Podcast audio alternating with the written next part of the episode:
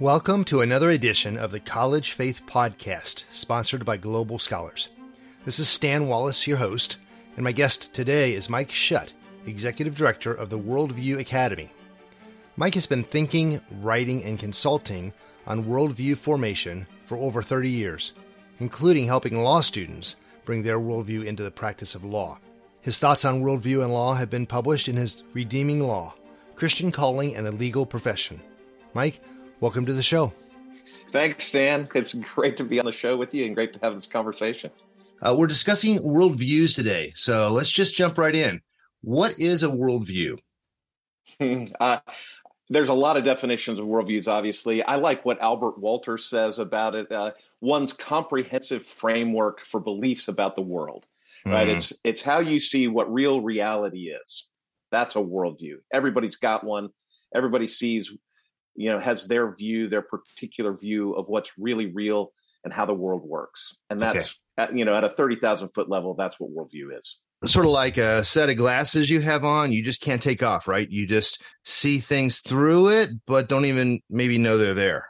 Right. It's it's different than say, and this is from Albert Wolters too, but it's not theology or philosophy. It's just pre-theoretical. It's those fundamental things, which is why the glasses the prescription lens analogy is so good and is so well used by people when they talk about worldview because when you don't have your prescription glasses on, you're not seeing things as they really are. Uh, but if you put on the right prescription, you do. But if you put on a, a wrong prescription or or colored glasses or or whatever, you have your particular take on the world, but it may or may not match what's really out there. So yeah, it's like a it's like the glasses through which you are seeing the world around you and seeing reality fundamentally basic belief about everything. Okay. So ultimately, worldviews are critically important if we really want to live authentic lives, lives that are in accord with what's true and what's good and what's what's beautiful, right? Yeah, exactly. And that's why we talk about biblical worldview, right? If if our prescription lenses aren't biblical or uh, based on a biblical view of reality and what's real, really real, uh, then the way we live, the decisions we make, the priorities we have. We'll see things that are beautiful and we'll think they're ugly, or we'll see things that are ugly and think they're beautiful. And and the same thing, uh, obviously, with goodness and truth. And so the this, sure. the big question is this this drives how we live in many ways. It's not the only thing that drives how we live, but Romans 12 talking about be transformed by the renewing of your mind mm. is a mm. real thing. We can be we can we can conform uh, to what what the world tells us is really real and really important, or we can we can have a mindset where we're thinking like Jesus or having having our mind transformed uh, in order to to have our thoughts match the mind of Christ in in scripture. Yeah. So the basis is always going to be scripture. That's how we can we can check ourselves, but you don't go into your concordance and and say, "Oh, how, how can I think about baseball?" Uh, or how do I think about recreation? Or how do I how do I watch this movie and what movies do I watch and and all the sorts of things that that you've been thinking about on this podcast and your listeners are thinking about it's not always easy to unpack and and sort of dig into the foundations of some of the basic ideas that we see every day in the world and so developing one's worldview is for me it's easier said than done right it's mm. yeah we can give these definitions but how do you walk that out mm. Well there's so much there I want, I want to drill into but First, let me back up. How did you get interested in this in the first place? Yeah, that's a great question. It's almost when I began to walk with the Lord seriously in college, I just I had this sense that the things that I was talking about in my classes, I was an English major, so the books I was reading, Shakespeare and just other other works, and then you go into political science and they're talking about world history. I just had a sense that I was beginning to think differently and ask different questions mm. about the things I was learning in school. Mm-hmm. And so I started looking for books that said, How do Christians think about X? How do Christians think about Y? And I'm sure you remember James Sire's book, The Universe Next Door, where he sort of does a, a worldview catalog uh, back in the 80s. Sure. And so I started looking at this. I'm like, oh, yeah. So like a Buddhist would see these things differently than a Christian. And so mm-hmm. I just mm-hmm. started to think about those things and be exposed to authors that would talk about, you know, how do you think about How do you think about the life issue, abortion? How do you think about philosophy? How do you think about literature? And so I just uh, early on, I, I I was exposed to writers who were helping me at least realize that there was a good way and a bad way to think about my studies and to think about my relationships. And, and maybe that's obvious, but they sort of took me down the worldview trail. And when I got to law school, it became more acute mm. because law is a very specific discipline where there are foundational principles about what a human person is or what is justice or why do we punish people or uh, all of those things that are that are fundamental presuppositions you know pre theoretical questions about these important topics so like criminal law or tort law or constitutional law. And i realized we're not talking about that. I'm going to law school where i'm quote learning law but no one mentions uh, the theories of criminal punishment very much. Nobody really talks about what a constitution is and why words are important and what the role of a judge is. We're just learning how to apply the sort of the legal knowledge that we have and, and, and we're just honing our analytical skills here. We're not asking the big why questions. And I think that's what worldview is, right?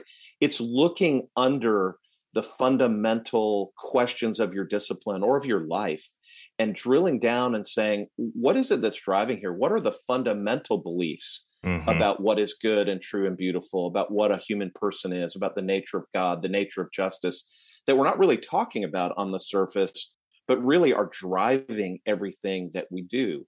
you know what what what does it mean to be called as a lawyer for example you know you know talk about that from a christian perspective at texas law school you know it's just it's just one of those deals that you uh, you just realize you know you're halfway through law school or for me you get into law practice you're wait a minute what what am i doing and why am i doing it and so that's the other thing about about worldview and i don't mean to ramble here but the other thing about worldview that this brings to mind is it's not something that we go, oh, here's what the Bible says.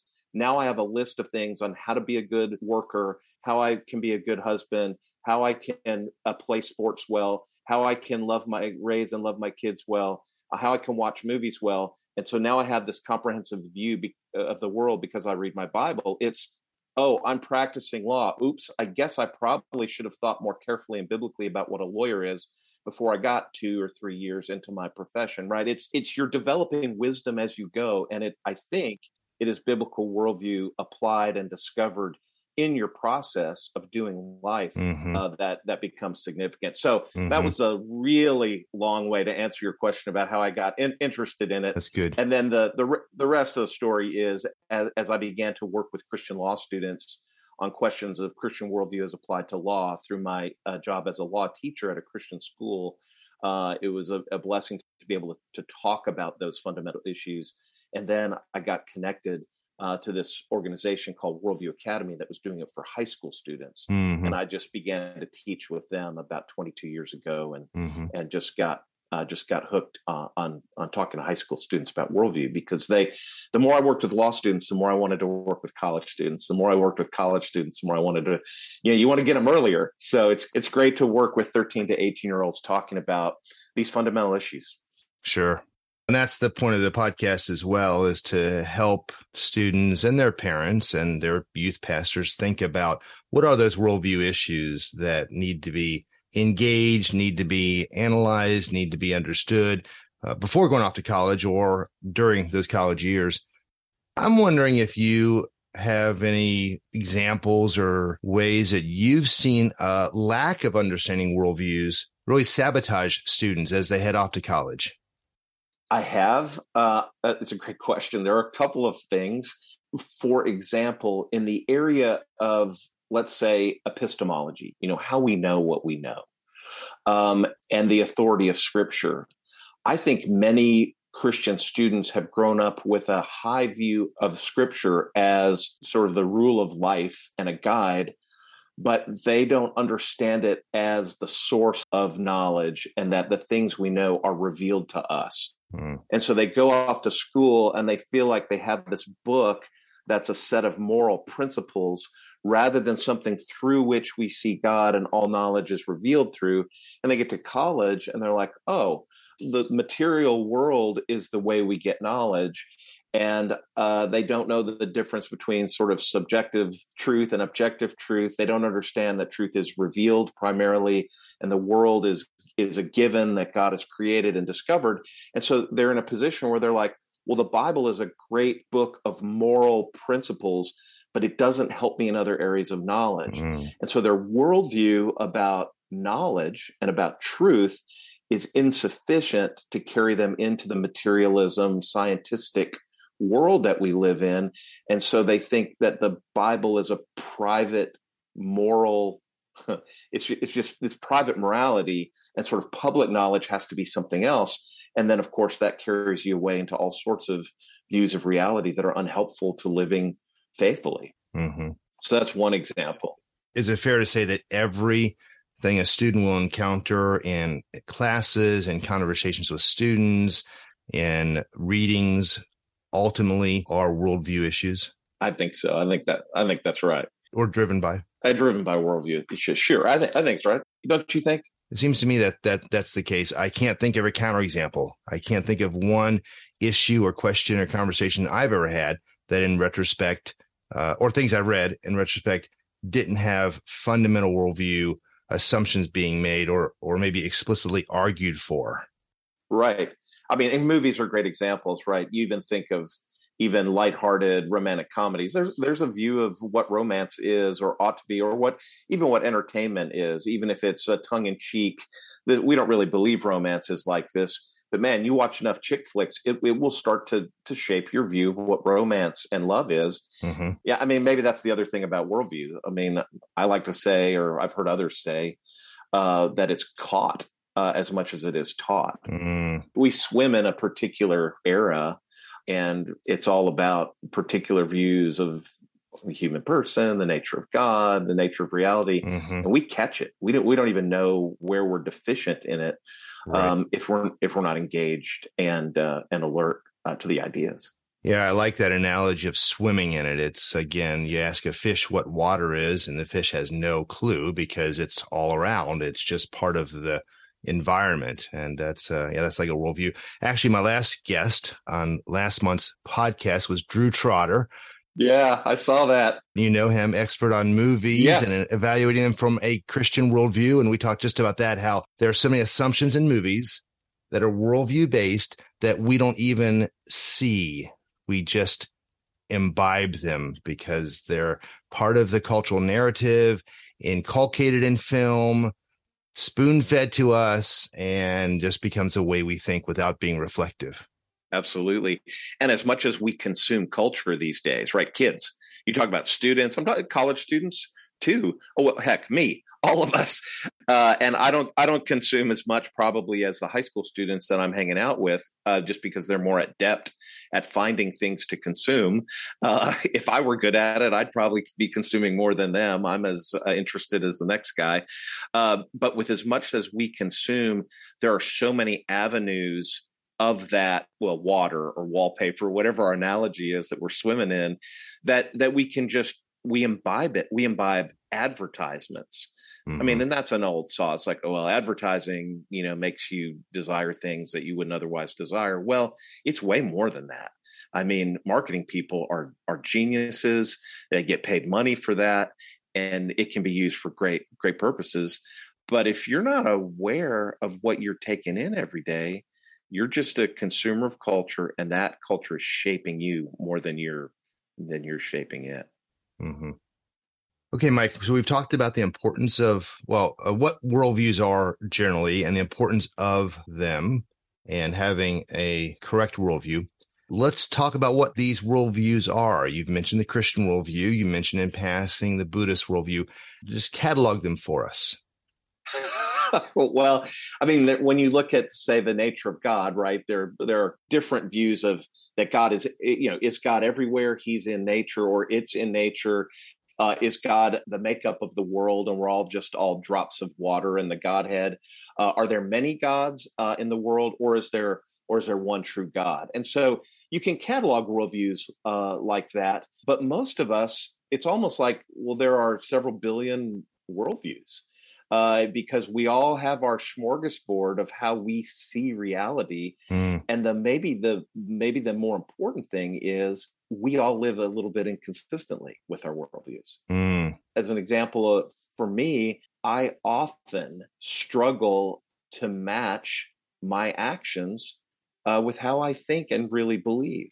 James K. A. Smith has written a lot on this topic when he's criticized sort of the maybe the classic worldview idea of just how we think drives how we live. Mm-hmm. And he's added and maybe amended the concept to say our loves are really what shape how how we live. Yeah, the the idea of a of a world and life view, right? That's right. Uh, and so this this idea of how wisdom comes with it. Hmm. So there are a variety of, of fundamental presuppositions, and I think they answer six or seven fundamental questions about the world. And as hmm. many combinations as you can get with that, that's how many worldviews there are. And I'd say those are questions like nature of God, nature of man, the nature of the family, uh, what is politics? How do we know what's really uh, real and questions like that, right? You have five or six of those fundamental questions that really drive a lot of, of what we do and how we think. Mm-hmm. Yeah. Okay, good. Now I'm going to push you a little bit though, uh, because I think you're right. There are billions of worldviews, as many as there are people. But at a meta level, you know, you've mentioned theism and specifically Christian theism. Of course, there's naturalism. All there is is what we can see and touch uh, there's there's postmodernism, right? There, there, there's a few that are sort of meta level. Yeah. What would be that that short list that people could just start to get a handle on? Okay, here's some broad categories of ways people see the world or the water they swim in. Yeah, you can add to this list or correct me where you see I'm missing it. But I say naturalism and materialism go hand in hand, right? Mm-hmm. Theism there's a maybe a supernaturalism that sees nature and supernature as distinct rather than the Christian view of God being separate from his creation but also in and involved in it. And then you have modernism as a as a worldview uh, based in feelings and authenticity and humanism. And then postmodernism that rejects some of those fundamental materialist presuppositions of modernism and yet also rejects supernaturalism. Mm-hmm. Uh, I don't know what what would you add to that list. Yeah, I'm always trying to ask the genus species question, right? What's what's the overarching unifying definition or understanding that that then different particulars fit into? It seems to me, and you've alluded to this already, it seems to me there there are only two ultimate worldviews. One is a naturalism of some sort. In other words, all there is is the physical existence, and another is a supernaturalism of some sort.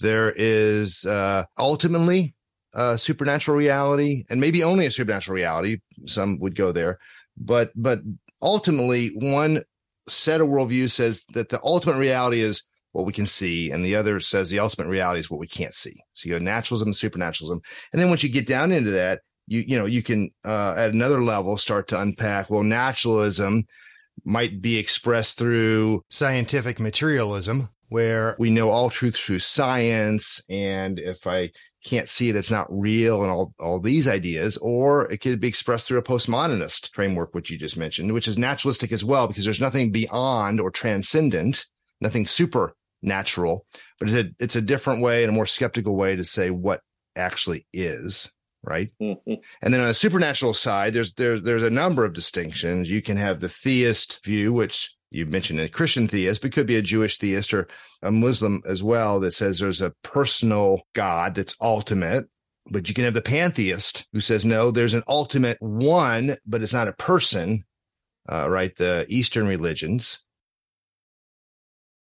you know, you, you, you have other variations. You mentioned one not popular today. I don't know anybody who holds it. Panentheism, where God's kind of where he's both spirit and matter. Yeah. Uh, you've got pure idealism, which nobody holds to anymore, but was popular last century or two centuries ago now, where all ultimately physical things are illusions and all that actually is is the immaterial. So, you know, but they all fall under ultimate realities immaterial and super natural.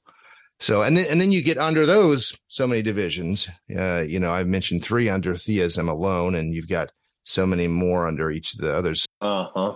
But you made a really good point that we all, because we don't think often about this, end up picking the things we like out of different worldviews. And ours becomes this amalgamation that ultimately I, I think is unhelpful and unhealthy because we don't live then according to reality. Right. There's only one truth, and all of these views are contradictory, so they can't all be right. I think that's a that's a great way to to to look at it. And the the naturalistic worldview, or at least the what's these days the scientific materialism or physicalism, as you called it, is is the most attractive to our students because I think we're taught that well, you know, there are facts and opinions, right? And facts are things that can be proven, and opinions are everything else. It feeds into the tendency to privatize moral decisions as something that are just opinions and values rather than moral truth claims or moral facts or spiritual facts, right? And so it feeds into that. It's a way of talking about the world that's sunk into how our students believe the world really works. And so uh, they end up thinking that uh, science and faith are incompatible mm-hmm. or that religion has no place in the public square or related ideas mm-hmm. that's harmful to living a, a life of public witness, maybe is a good way to put it. So, would you see scientific naturalism more popular with students than postmodernism? Because I would have thought you said said the opposite. That's a great question. I think because I deal with so many Christian students, I think the big barrier is scientific scientific naturalism, sort of the humanist move toward anti supernaturalism. But you're right. I mean, the postmodern uh, worldview where everybody's truth is acceptable, uh, everybody can be right, uh, everybody's got their own spirituality, and it's all good. That that sort of strain of of postmodernism is all, is also a pull, and it's a pull away from biblical authority. Uh, it's harder, I think, for students to think about the scientific claims of the day scripturally. Mm. So strong Christian students struggle more with, well, gosh, the Bible doesn't say a lot about science. How can I think about science? It's harder for them to biblically combat that. Even our nominally Christian students know enough to know that not every spirituality can all be true at once. Uh, and so the the tug of some of the fundamentals of postmodernism is not as strong with Christian students. They're the ones that I'm digging into most. I see. Okay. Does that make any sense? That makes a lot of sense. Yeah. Sure does. We will return to the show in just a moment, but first, a word from our sponsor. Do you have a child, relative, or friend preparing for or attending college? What they need most are Christian professors who can help them learn to love God with their hearts and minds during these impressionable years.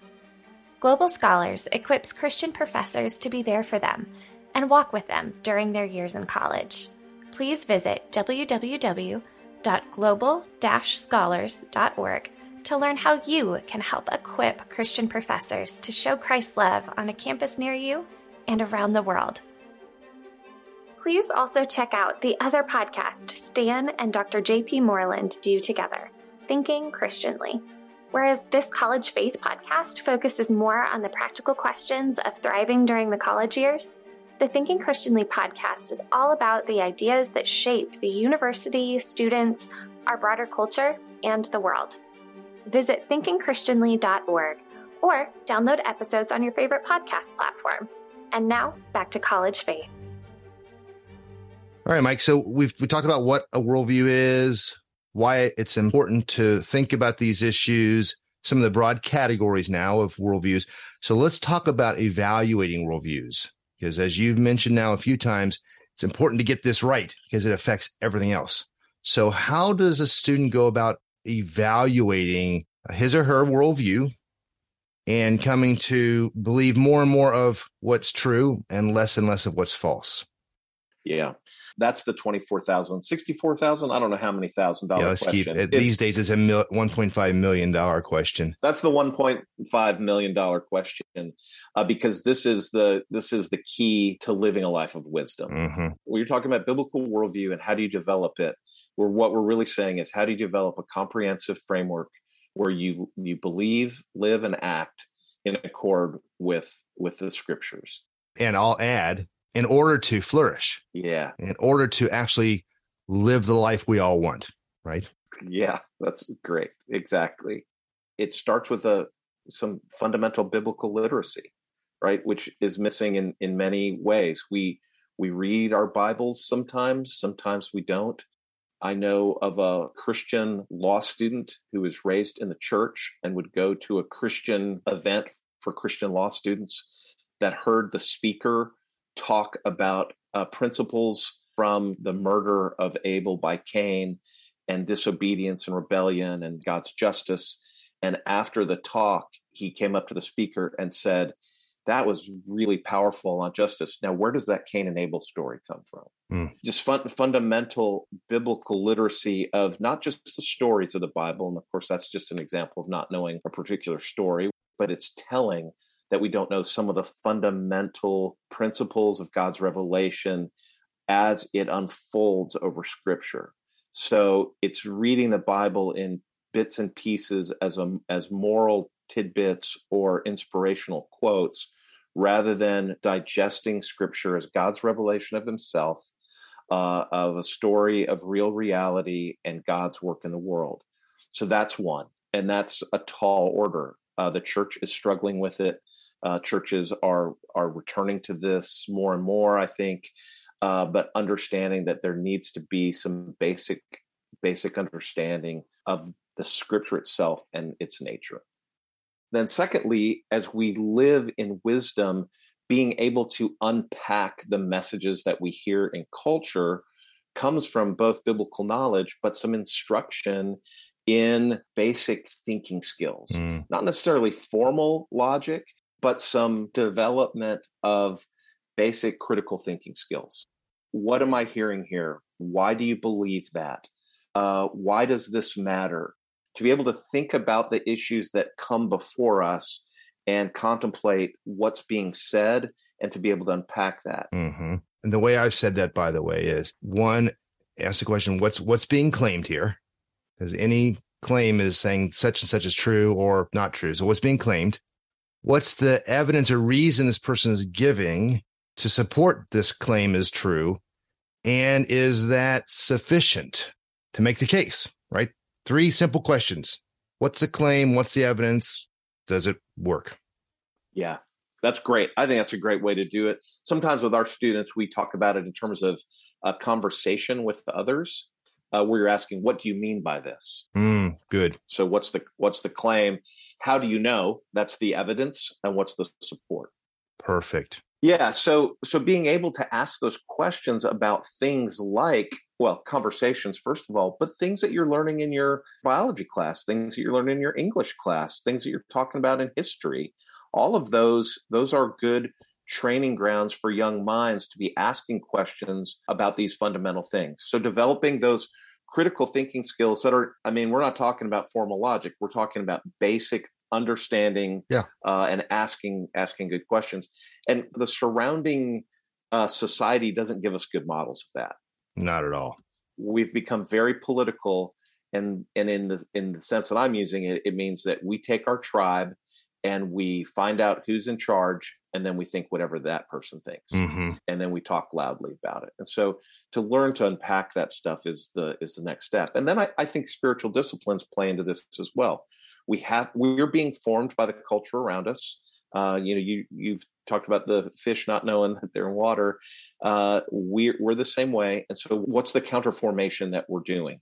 Uh, it needs to start as i've said with scripture study and understanding on a on a bigger level uh, but it also would involve some practices like prayer, um, fellowship with others, and and it's akin to gosh, if you're going to be a, a, disciple of, of calculus, you got to be in a study group with people who know about calculus, and so being involved in the local church and being sharpened in these conversational critical thinking skills as they apply to the movies, advertisements, books, ideas of the culture, political thinkers, messages on TV, public policy issues, to be involved in Christian community shapes a worldview in ways that we I think we vastly underestimate. Mm, that's um, good because we're we're really shaped by our our communities, and most of us are in online communities and work communities and civic communities that that do more deforming than they do true worldview formation the way that we need to. Mm-hmm. So I'd say those are those are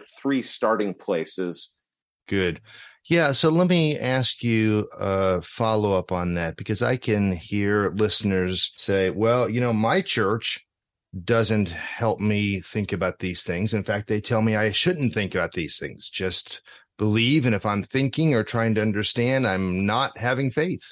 So how, how does a student be a part of a faith community that can actually help them do the things you're saying to learn the critical thinking skills, to to understand the importance of worldviews and evaluating truth claims and all of these things?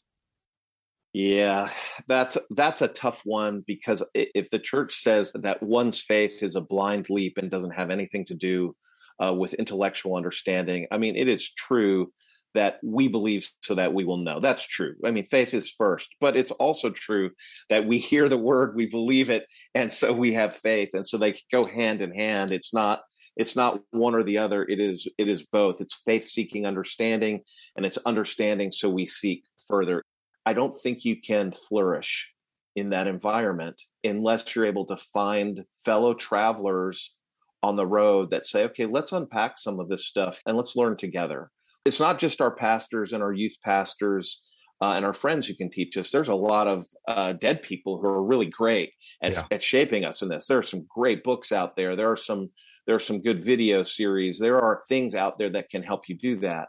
But I don't want to say, hey, let's go outside the local congregation as much as we can to get that stuff.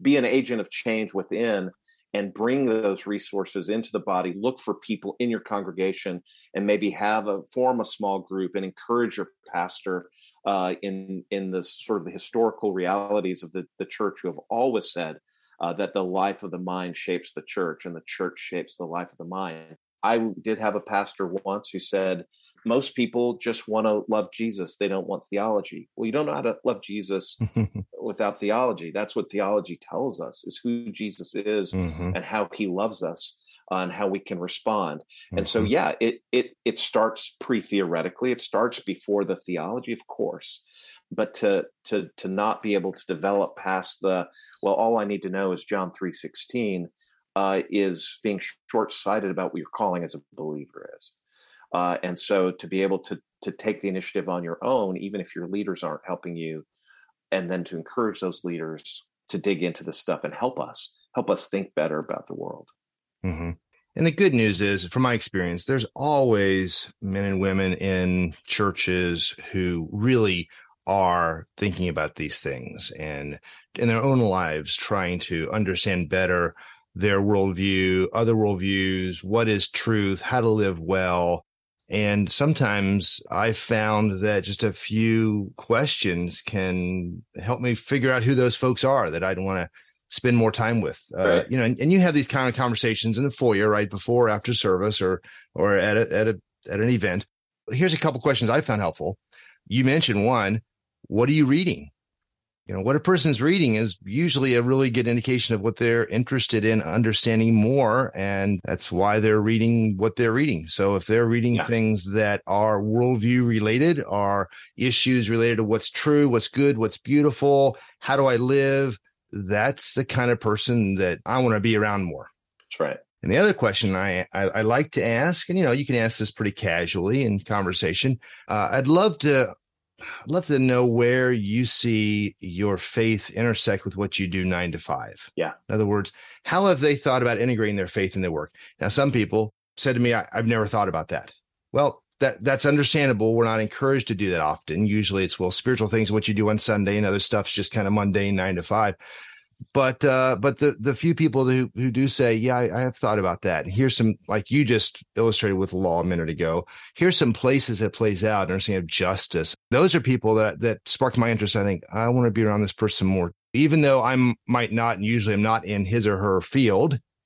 Uh, just learning how he or she have, has come to the point of thinking about these things, and some of the thoughts are helpful for me. Just again as a kind of a a mentor, someone to look up to, someone to learn from. That's excellent. Even if the church doesn't have, you know, worldview 101 class. Yeah. Just meeting people in congregation, asking those kind of questions sometimes is really helpful. That's super good. And and the other thing is you're looking for for Paul's, for mentors, but you're also looking for Timothy's. Mm. If you're anyways down the road if you're asking somebody, "Hey, how do you see your your faith inter- intersect with your work?"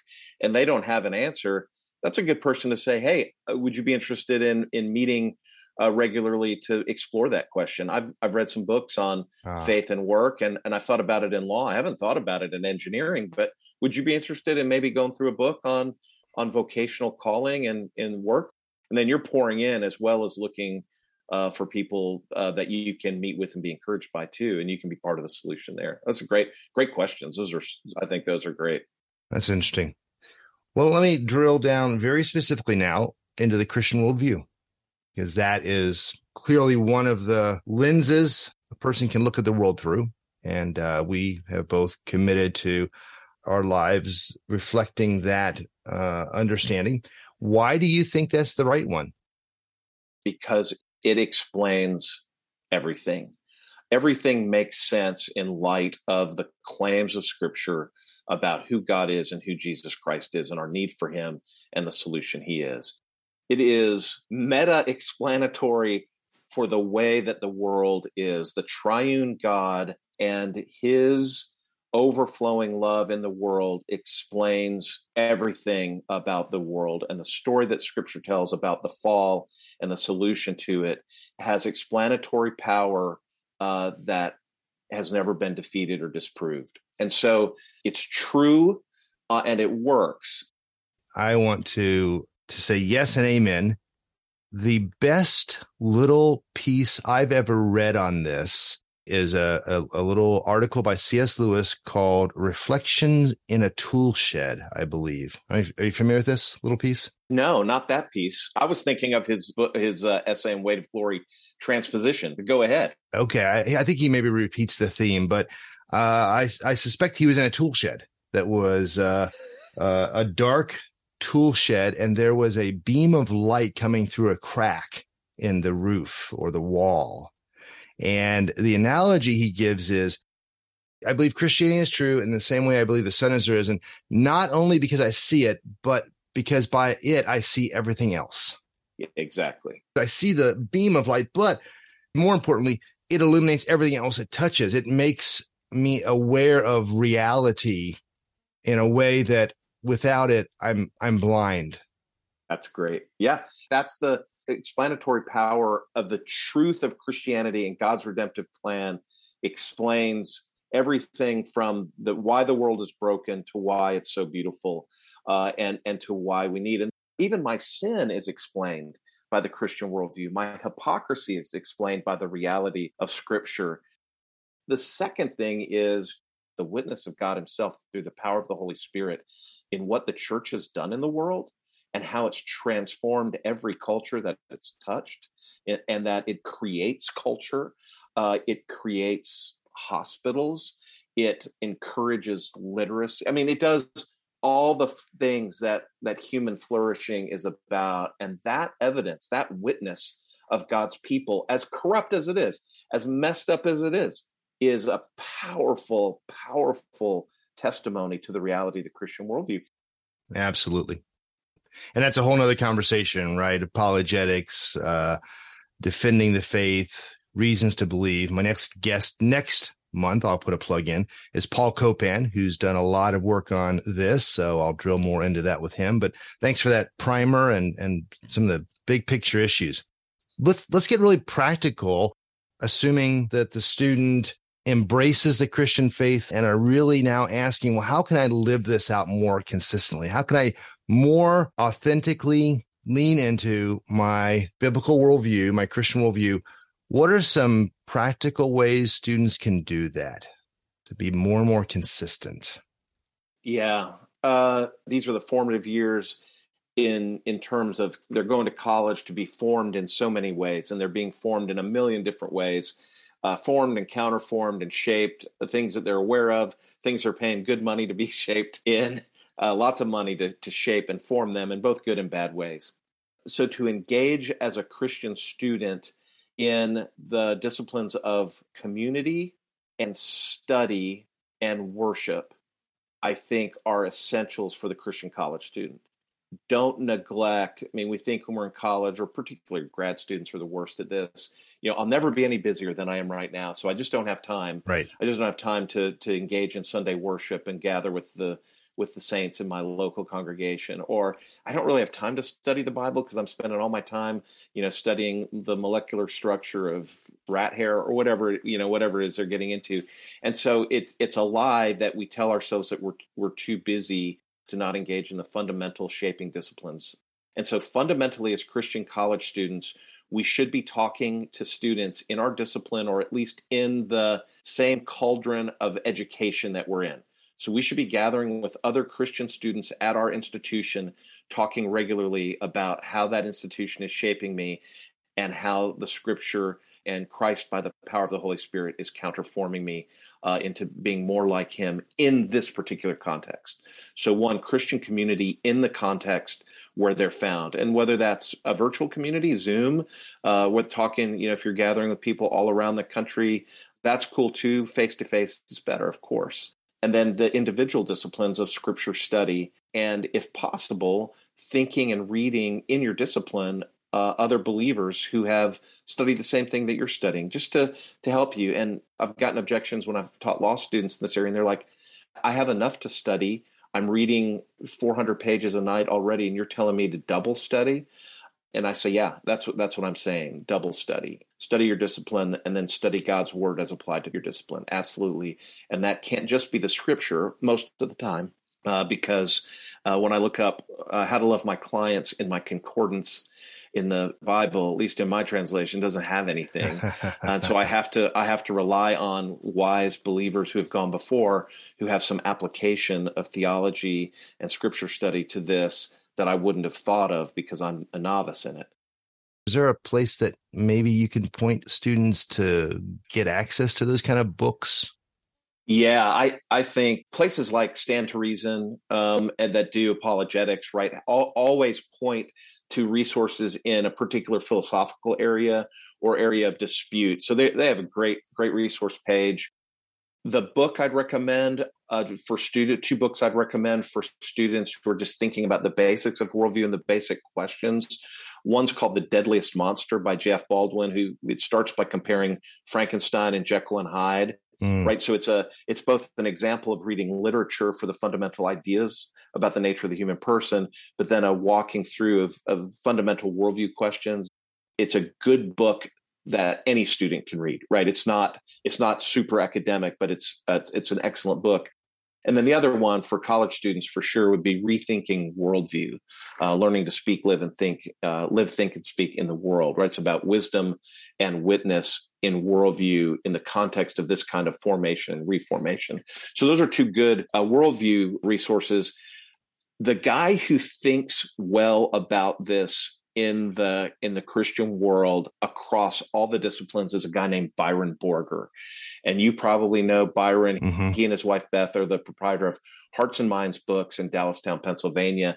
And the guy is a catalog of worldview resources across the disciplines. Uh, I wrote a little chapter in a book that was just sort of a, a book honoring him on on their 30 years in the business.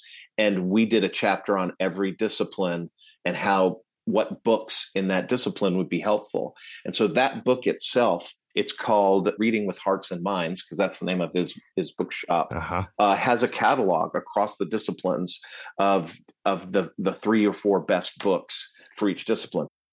Thanks, really helpful. And you mentioned earlier Jim Sire's book, still a classic. Yeah, The Universe Next Door has been updated. It has been updated. Yeah. Any other books come to mind? Uh, Nancy Pearcey's Total Truth is a good one. Uh, mm-hmm. I think. Um, How Now Shall We Live? Colson and Pearcey. Uh, uh, J, J.P. Moreland, Love God with All Your Mind is a. If you're in the if you're in a church that says faith is all you need, uh, just sort of a, a defense of the life of the mind uh, matters. And there are a lot of good books like that. Uh, Gene Veith's God at Work is a good vocational book. His book Postmodern Times explains some of the postmodern worldview. It's a little dated. I, I guess I still recommend it. Well, good. Um, hey, you uh, you mentioned in passing your work now. I want to give you a chance to say a little bit about that, a little plug for it uh, with the Worldview Academy. uh, what do you want to let listeners, especially the youth pastors and high school students listening to this podcast, know about what you're doing? Yeah, yeah, that's thanks. I appreciate that. Our website is worldview.org. So very easy, worldview.org. And we minister to 13 to 18 year olds and their families uh, in helping them think in accord with a biblical worldview so they can be servant leaders uh, in the in the broader world. So it's a leadership camp. Uh, it is a summer camp, but not in this, any sense of any summer camp you've ever heard of. It is fun, like summer camp, but it's students sit through 26 hours of lectures. Uh, I do lectures on epistemology, leisure, uh, vocation, law and justice, government. Others do lectures on literature and the arts, uh, beauty, truth, and goodness a lecture on C.S. Lewis, uh, a lecture on how to live the Christian life in worship, how to study the Bible, the uh, reliability of Scripture, all sort of the basic worldview topics, and then worldview applied. We do some some cool stuff in worldview applied. I talk about a particular criminal law case where I'm demonstrating how these fundamental presuppositions actually affect how judges make decisions and how how humans make decisions and why why it still matters uh, for us today. And so it's a week long uh, leadership camp for 13 to 18 year olds. Uh, we have 17 of them across the country in in most every region. They run Sundays through Fridays. Uh, we have college staff who disciple the students and who who engage with uh, students in small groups and are able to unpack the lectures, talk about life with a college student who gets it. You can have lunch with faculty. We have dinner together with the students. Uh, it's just a it's a blast. It's a great place for someone who's serious about trying to think about the world, think about reality in a faithful way, uh, to come and spend a week with other like-minded students. Mm-hmm one of the benefits of the camp of the week is not just oh i've learned a lot about how to think christianly about law and justice. I've learned a lot about how to watch a movie to the glory of god. Uh, i've learned a lot about how to how to take my leisure time and and uh, and seek truth and beauty and goodness with it rather than just being distracted.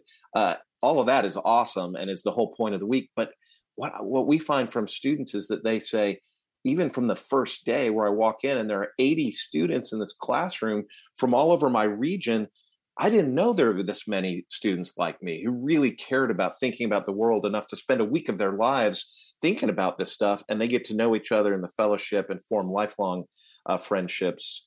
Uh, and so that's that's our signature event are the week long summer camps. Uh, and we just have a, uh, a great return rate. You know, students come to the camp and they they they want to come back the other things that we do is we we are a resource to families through throughout the year. Uh, we we have what we're calling cultural conversations uh, on Zoom every month.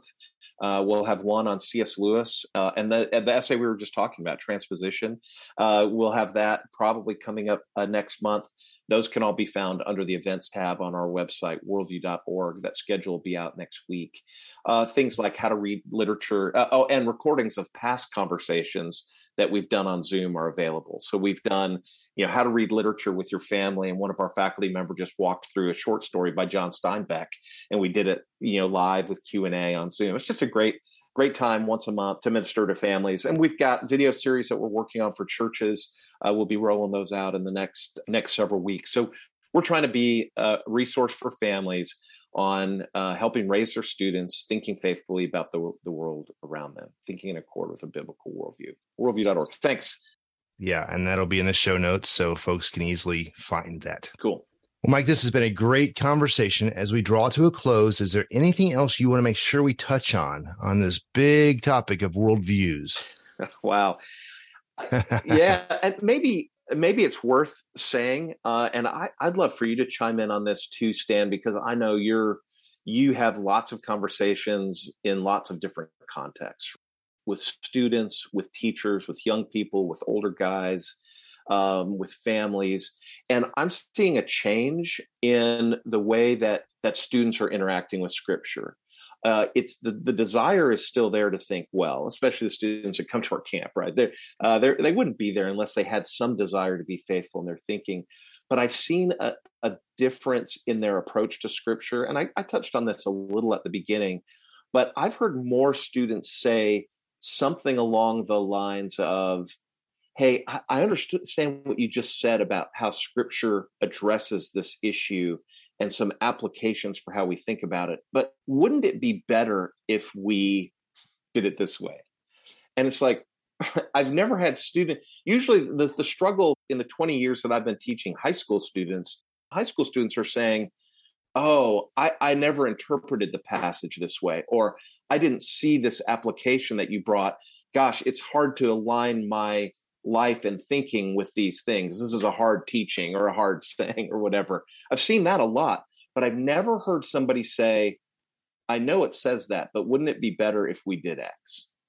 Right. So it's a, a it's a question of authority, the way they see scripture, not as this is what God says about this topic. Let's align ourselves with it. It's a more, yeah, the Bible says this, and it's probably a good suggestion, but it doesn't really seem it doesn't really seem right to me. And I haven't seen that, especially in young students lately. I don't know if it's just what's going on with authority in our culture generally, mm. uh, because w- there is a, a, authority crisis with.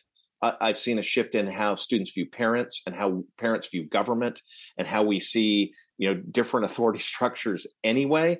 And maybe it's just of a piece with all of our views on authority as all being optional and maybe that's a, a, a, shift in our culture that is is causing us to see scripture as just uh, it's just this ancient book that's got some great suggestions but man we have a better way to do it. But i don't know have, have you seen that at all? Oh yeah. It's just a really strange phenomenon for believers who say this scripture is the most important thing in my life but it's optional uh, as an authority. Yeah well, and again, it's grounded, I think, in some deeper worldview and philosophical assumptions that are now part of the the air we breathe. To change the analogy, uh, one one's a metaphysical commitment, a view about reality, and one's epistemological. At least there might be more, but the view of reality has changed from God as a God who communicates truth to God as a as a God who's a personal friend. So it's much more existential than propositional. Uh, it's much more Jesus and me, then there, there, there are certain truths about reality that God knows and has communicated that I had to figure out how to understand and align my life with. So, you know, very different view of who God is and how he relates to us, I think. Yeah. But then also, uh, there's, you know, with the advent and now, you know, dominance of expressive individualism, where ultimately it's about me. It's about me being me, expressing who I am, right? Yep. You be you. Uh, so that that truth then or knowledge of truth becomes not something objective out there, but it's what I wanted to be or think it is, right? Yep. And so it's this idea of, well, it seems right to me, so it must be right, as opposed to does this align with some objective truth out there, which is yeah. the older vision of living well. And I think the right vision, but certainly not the dominant view these days. Very good. I think that's totally, totally right. That points to another great resource to understand the times is is Carl Trueman's two new books, right, on expressive individualism, right? The Rise of the Modern Self is the academic one for nerds, and then the one for for the rest of us is Strange New World by Carl Trueman. So those are those are good resources as well on this on this topic. So you're you're totally right. I just see it more and more with our, again, Christian students, not those who have been carried away by the ideas of the day on purpose, but those who are carried away by the ideas of culture because we're the fish. Uh, yeah. breathing that water. I don't know. I'm mixing the metaphor too many, too many metaphors to go back. That's right. Exactly. Glasses, water, air. What, what else Whatever. can we throw in there? Right. Yeah. yeah wallpaper. Sure. No. all there. But that's yeah. a great uh, point to close on uh, in terms of how important it is again for Christian students to learn to think worldviewishly because without knowing the ideas are shaping us in such a fundamental way, often because we are unaware with them, uh, it's just easy to get swept away into these sure. currents of thought that are ultimately anti-Christian and antithetical to truth and human flourishing as a result. Absolutely. And we, ha- you know, we haven't even touched on what those currents are because it's irrelevant. Right. The currents of today of the currents of 50 years ago, the currents of 100 years ago, whether it's tolerance, sexual identity, whatever it is, it, it, these are just symptoms of the broader of the broader problem. Yeah, it's a great point. Right. That's super good. Exactly. Exactly. Well, Mike, thanks for taking some time to come on the show and talk about some of these issues. Appreciate your work and your leadership in this area and what you're doing with Worldview Academy these days. Oh, thanks, Stan. I, I love what you're doing, obviously, as well, and and just appreciate being have, able to have a conversation with you. That brings us to the end of this edition of the College Faith Podcast. I hope you enjoyed this conversation at the intersection of Christian conviction and higher education. Be sure to check out today's show notes at collegefaith.net slash podcasts, where you can find more information and links to the resources we discussed. If you found this podcast helpful, please help spread the word by liking my College Faith Facebook page at facebook.com slash college faith and pass the show on to others who may enjoy hearing our conversation. Please do visit our sponsor, Global Scholars, to help equip Christian professors to be salt and light for Christ on their campuses. Until next time, this is Stan Wallace encouraging you to love the Lord your God with both heart and mind during the university years and beyond.